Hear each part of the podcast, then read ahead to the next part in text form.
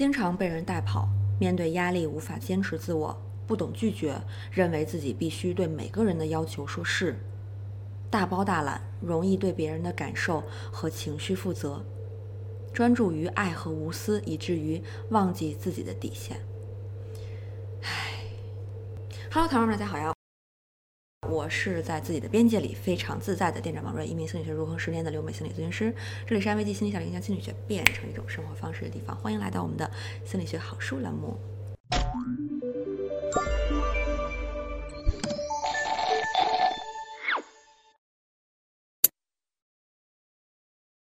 今天呢，给大家推荐的这本书叫做《自我边界》，我更喜欢它这边这个英文的名字哈，叫 The Freedom to Be。me，也就是成为自己的自由。很多时候，我们连做自己都是没有自由的，这个是真的是非常非常非常令人窒息的一种生活状态。所以呢，我们今天就来帮大家解放。我们经常困惑自我究竟是什么嘛？老说这个词儿，但是其实也不知道它是什么。就是我们今天要聊的自我边界，就是你没有坚持。的自我边界就是没有自我，那自我边界又是什么呢？这个作者呢给出了非常简单的一个定义，那就是你的事儿归你，我的事儿归我，这个就是自我边界。而就是这样一个简单的概念，带来了我们生活中各种各样的问题和矛盾，全部都和边界不清有关。那接下来呢，我们就看看这本书是怎么让我们找到属于自己的边界的吧。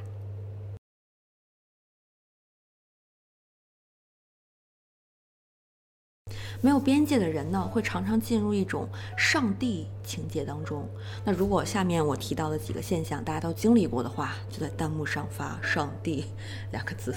一，一堆人在一起的时候，如果冷场了，就好像是自己的责任，特别尴尬。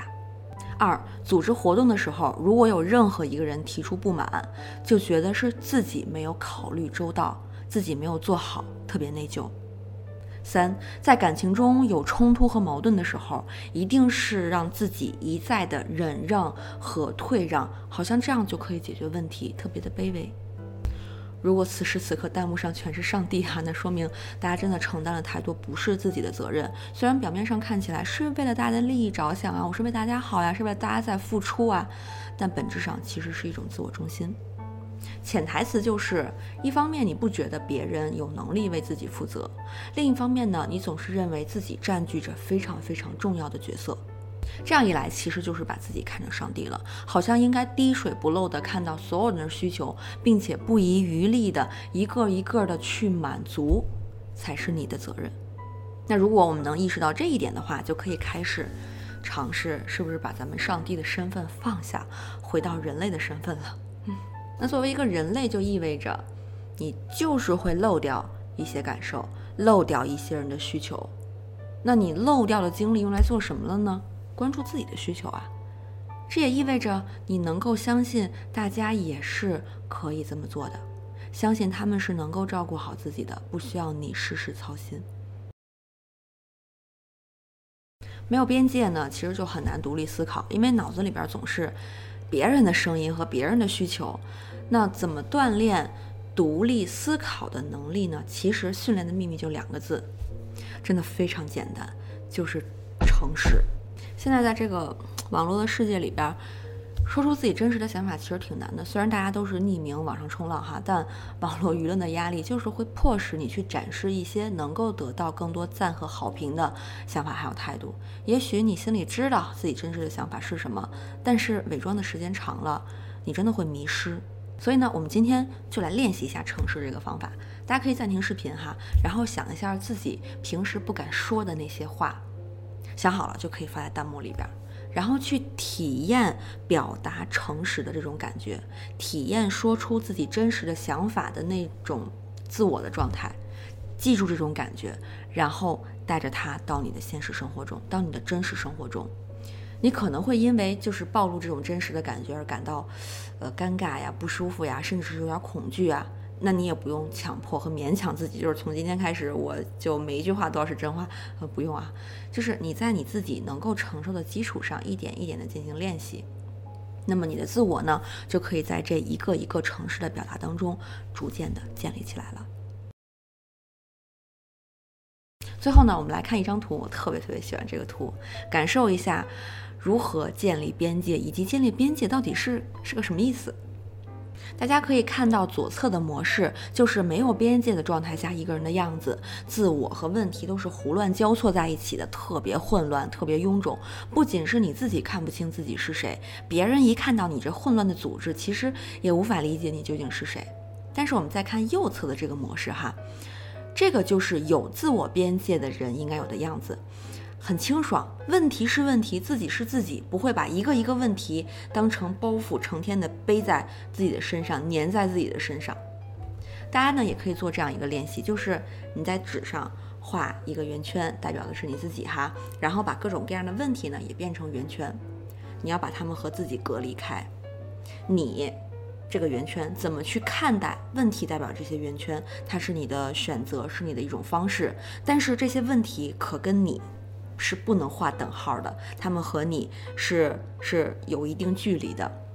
比如啊，你有不自信的问题，你有讨好的问题，那这些都应该是和你隔离开的圆圈，对吧？你和他们之间呢是有距离的。就是之前你不自信，你可能会说我是一个不自信的人，那其实就是没有把自己和这个问题隔开。你应该说，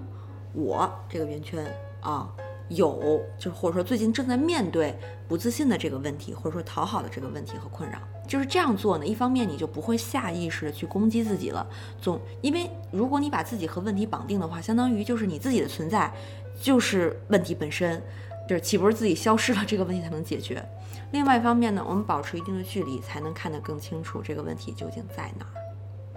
比如说啊，有不自信的这个问题，那你就去解决这个问题就好了。比如说，可以看看别人是怎么做的，或者找一些书籍来学习。然后我们上周应该是上周吧，还是反正之前我们刚刚推过一本，就是那个《自信的陷阱》那本书，